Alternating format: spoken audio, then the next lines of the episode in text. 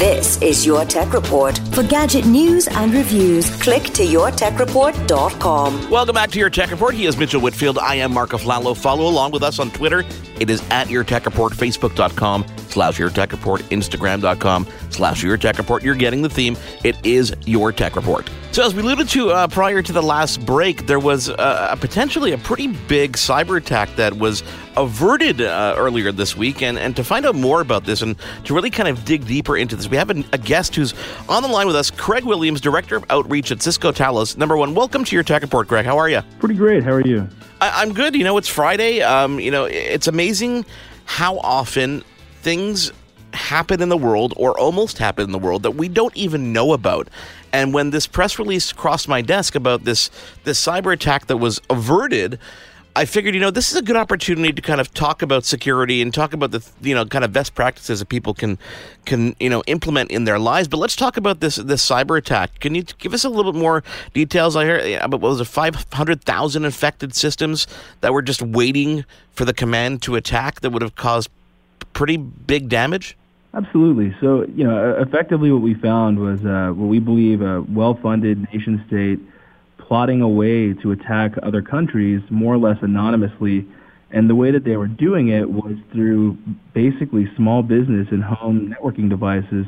So things like routers, things like you know, your NAS that you may store your kids' pictures on, they were targeting those devices and using those to tunnel through them so that as they carried out attacks, it would come back to the home user or the small business and not the actual country. It's funny because uh, people ask me a lot about things like malware and and how it can affect themselves and, and and I try to explain to people that it's not always about affecting the person in which you know installs that malware in the computer it's about sometimes and i've had you know websites and i've had my own servers and i've had people who have managed to get in and plant something and then you know, they plant, let's say, a web page that looks like an RBC web page login, and then they spam out people, and people come back and try to they try to collect information based on what they've put on my computer, and I didn't even know it existed. So I try to explain to people it's not necessarily about maliciously doing something to you directly, but sometimes it's about using you as a conduit to get to other people. And this is kind of an example of, of one of those instances, isn't it? Absolutely. You know, you know, one of the ways I always think about it is effectively what the bad guy was doing was recruiting an army, and that army that they needed was one that was spread out across the globe. And so, in order to build that army, they found certain types of networking devices that were very poorly defended because they hadn't been patched. I mean, let's be honest here. Who wakes up, you know, on a Friday morning and thinks, "Hey, you know what? I've got to go patch my router." that, that doesn't happen for the average home user, and the bad guys are taking advantage of that and using these devices to fight their battles you know, on, an enterprise level, there are IT departments, there are people who are specialized and, and hired to make sure that the infrastructures maintain, you know, the security, of things that are updated, make sure there are firewalls and, and VPNs in place. But a, a casual consumer on a home router, whether, you know, be a Linksys, D-Link, TP-Link, whatever, whatever it is, how important is it to make sure that those devices are, are updated and, and, and how, you know, are, are these companies doing what they should be doing to make sure that we even know we should be updating these? Well, so let, let's start with the first half of that question. You know, I think it's absolutely critical that people take the responsibility to check to see if these devices are updated. And you know what? If you're if you're not into that, if that's not your thing, well, when you get the device, log into it and just flip auto update to on. You know, the vast majority of devices these days will allow you to do that, and that'll make sure the proper security patches are put in place if you don't do that, you're basically risking these attackers sitting on these devices and spying on your network traffic. So things like your potential bank accounts, your passwords, your usernames, your Facebook profiles, everything that you thought was private and personal is now going to be in the hands of the attackers. You know, and for the second half of that question, it's actually a bit more complicated, right? You know, the reality is there is no device that's 100% secure even if you buy the world's most expensive and best and fanciest router and it literally has bells and whistles on it, it's going to have vulnerabilities someday in the future. Right? There is no perfectly yeah. secure device, and so someone's going to find a bug, someone's going to find a way to exploit that bug, and if you don't patch it, eventually people are going to find it and take advantage of it. And that's why it's so important to make sure that you go back and apply these patches. Now, they've also made it pretty easy to, as you said, number one, you can turn automatic updates on, which means that, you know, an update's going to be pushed to your device and it's going to be updated automatically. And hopefully that doesn't affect your systems. But there are, you know, more complicated systems. I use Ubiquiti networking at home. So, so I'm constantly in there updating patches. And, and, you know, I've been, you know, victim of it. I always forget, you know, you know, every couple days I, or every couple months, I should really go in and make sure there's an update or at least turn on the auto updates or at least subscribe to be notified when there's an update so that I do it. But but here's an interesting question for you because a client of mine came to me and, and they, they have a, a, a, a fun business. They're all remote workers. There's no real central office, so there's no server. They're using Dropbox for their cloud storage. They're using basic, you know, exchange email for hosting. And, and he came to me and he said, Someone told me that we should be using VPNs all the time so that our, our data is encrypted and we're always protected do you think that's a fair is that a fair statement or, are we covered enough with our home internet connections and the ISPs what kind of precautions should we be taking? Is that a, is that a fair statement to be using a VPN all the time? That's a really great question. So let's let's address that at certain pieces right? Because on some levels it does make sense and on other levels it doesn't make sense. So for this particular vulnerability because it affected you at a router level uh, it actually might help right? If you're using an external VPN and the attacker is on your router, well, any traffic that's not already encrypted is going to be encrypted going through your router. So in that sense, yes, it might actually help you out. On the other hand, though, if your router is compromised, the attacker can still carry out attacks from it and impersonating you and all kinds of other bad things. So it doesn't necessarily save you from everything, but certainly using a VPN can help. Now, where it really helps you out is when you're using websites that simply don't provide encryption, uh, particularly if you're in a country where they're trying to filter your traffic or inspect your traffic. That's where the use of a VPN, you know, for everyday things can really pay off. Now, here, here's an interesting one for you because um, uh, that's kind of how I responded to it as well. I kind of explained. I said, when you're when you're at home, you're in a little bit more stable of an environment because you control that environment better. I said, but if you're on the road a lot, there are lots of instances when you're in hotels, when you're in foreign countries, when you're in public places, where using a VPN is is a smart idea. But when people go online these days and they look for VPN services, I'll tell you, the top probably three, four hundred are are services that are, are used so that you can watch Netflix in Canada and get the U.S. content. You know, it's not about necessarily keeping your connection secure as much as it is about you know making you look like you're in a different location, which at the same time you know may serve the purpose of encrypting your data. That's great, but at the same time, it tends to slow it down because you're you know forcing your traffic through a different country are there services that people should be looking at that are, are smarter? Are there hardware that maybe is a better option? What would you recommend? And I'm not going to hold you to it, obviously, but just kind of your opinion based on being in this world. You're going to turn me into an advertisement. Uh, so you know that's that's a very astute observation, right? You're absolutely right. So there are different tiers of VPNs. There are some that operate to provide security. There are some that operate to provide, uh, you know, uh, the impersonation of you being in a different geographic location.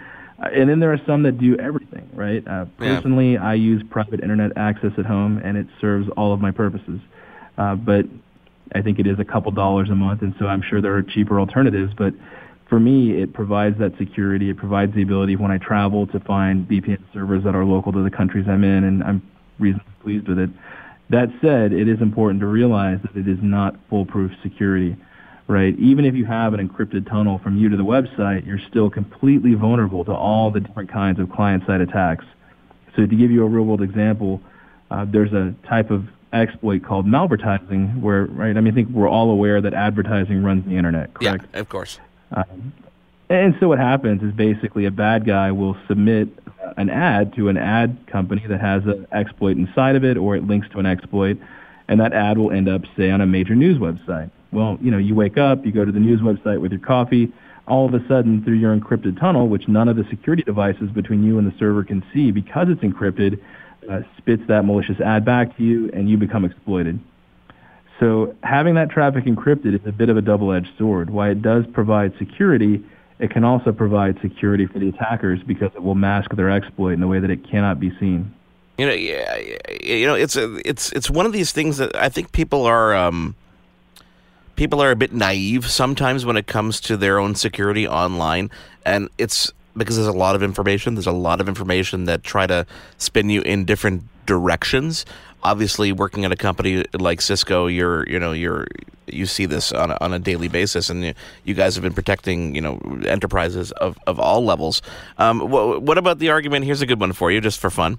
Um, what about the argument that Macs aren't prone to uh, to viruses and malware? Uh, I mean, you know, I, I say this as a Mac user just because I like the fact that it kind of built off of BSD and Linux. Yeah. Um, it, it is true that. So I mean, think about it from a bad guy's perspective, right? If a bad guy is going to invest 40 hours in deploying a piece of malware, you know, what are they going to target? Well, they're going to target what has the maximum potential payoff. And for years and years and years, that was always Windows, right? There was always more Windows users, and so it just did not make financial sense to target Mac users it didn't mean Macs were secure, right? Like I mentioned before, there is no bulletproof software, there is no bulletproof code. Everything has bugs. Uh, the thing is, are they worth looking for, and are they worth weaponizing? And so as Macs become more popular, that answer becomes yes and yes. Uh, you know, if you think back to things like Stagefright, uh, you know, uh, sorry, Stagefright was the one for Android. If you think back to things like uh, the uh, the libtiff vulnerability that we found, uh, effectively TIFF is a graphics file, uh, much like StageFright for Android. We were able to send a malformed image over iMessage to different iPhones and Mac computers, and it resulted in a buffer overflow, which of course had security implications, including remote code execution. Uh, and so there, there is no bulletproof hardware and software. Now, there are certainly ones that have a much better security posture, right? I, I think Windows is definitely catching up. I use Windows at home as well. So I, I don't really want to say that one is better than the other, but I think there are definitely pros and cons to each system. Now, do you guys do you guys have teams that are constantly looking for different vulnerabilities and things that are out there to patch them? Is is I guess there's probably an entire group who uh, are responsible for just that kind of you know job. Absolutely, I'm just going to do a shout. Out, hey, Yves. uh, runs our vulnerability research team. Uh, they're incredibly prolific. I think last fiscal year they were just under 300 responsibly disclosed issues. Uh, so when I say responsibly disclosed issues, uh, I mean coordinated disclosure, right? They work with the vendors. They try to make sure that the vendor can not only are aware of the issue, but that they understand the implications of the issue. And that, that part right there is extremely important. A lot of times when you're working with a vendor, they don't necessarily have a full-time security staff. And so if you just throw something over the fence, it may not make sense to them. It may not get fixed completely. And Yves's team works really, really hard, and they try to create not only advisories, but they also create a dialogue with the vendors so that they understand the security issue. They understand not only how to fix it, but how to test for it going forward. So, you know, they have dozens and dozens of issues. My favorite one is the libtiff one that I mentioned, just because um, our head of sales, we were doing a, you know, a conference at Cisco like we're apt to do, and of course, he hadn't patched his phone, and it was everything we could do not to send him one of those iMessages and crash his phone on stage or make it like scream for help or something. This example, uh, you know, 500,000, you know, infected systems. Obviously, you got law enforcement involved. How key is that element of it? Um, not only on, on uh, you know, in the U.S. and Canada, but uh, how do you get other law enforcement agencies to to help squash, you know, instances like this? So that's an interesting question. So when we look at people always ask me, what's the Talos difference, right? And there's a lot of things that we do differently at Cisco Talos, and I think the main one is a lot of companies just focus on taking down the server, right? Uh, anybody can have a server taken down, right? Anybody can have a, a bunch of samples taken offline. But really the core difference is trying to find a way to force the actors to change their business model because you make it A, too risky, or B, too expensive for them to continue any other way. And so working with law enforcement, working with intelligence partners like the Cyber Threat Alliance, these are all things that we do in Talos to try and make it too complex for our, our adversaries to continue on with that business. Very cool. Well, Craig, thank you so much for taking the time to join us. It's it's kind of fun to, obviously, it's good to hear about things after they didn't happen as opposed to after they did happen. So it's a little bit refreshing, and I thank you for joining us uh, on that end of things. And I think that we have a, a, good lesson here for, for our listeners and our viewers, which is really just you know make sure you keep on top of, of your devices and make sure you're you're constantly keeping things updated because doing that alone is doing your part in making sure that you might be you know in charge of stopping the next potential large cyber attack. It is Your Tech Report. He is Mitchell Whitfield. I am Marc Aflalo. Head on over to youtube.com slash Your Tech Report. Of course, uh, follow us on all our social media, Instagram, Twitter, Facebook, and whatnot. Let's take a quick break, and we'll be right back. Your Tech Report will be right back. I'm Matt Cundill, host of the Sound Off Podcast, the show about podcast and broadcast. Since 2016, we've been speaking with amazing people who have populated your ears for decades. Legendary broadcasters, research wizards, talent experts, podcasters, voice talent. Almost 400 stories, all for free. Subscribe or follow the Sound Off Podcast on Apple Podcasts, Spotify, Amazon Music, or at soundoffpodcast.com. Kids, I'm your eager beaver. And I'm Mr. Grizzly. If you love politics or hate politics, then have we the perfect podcast for you. The True North Eager Beaver. Incisive political commentary. We keep you up to date and give you the political and media literacy you seek to help you cut through the bovine fecal matter. Facts first. Sound analysis. Sometimes I growl. Sometimes I sass. We impart civics and build community. And we share some laughs along the way. Being informed and engaged has never been more fabulous or sexy. Catch, Catch us on, on the Dean, Dean Blundell, Blundell Network. Network or on our YouTube channel or wherever you get your podcasts. Because, because democracy, democracy, is, something, something you do.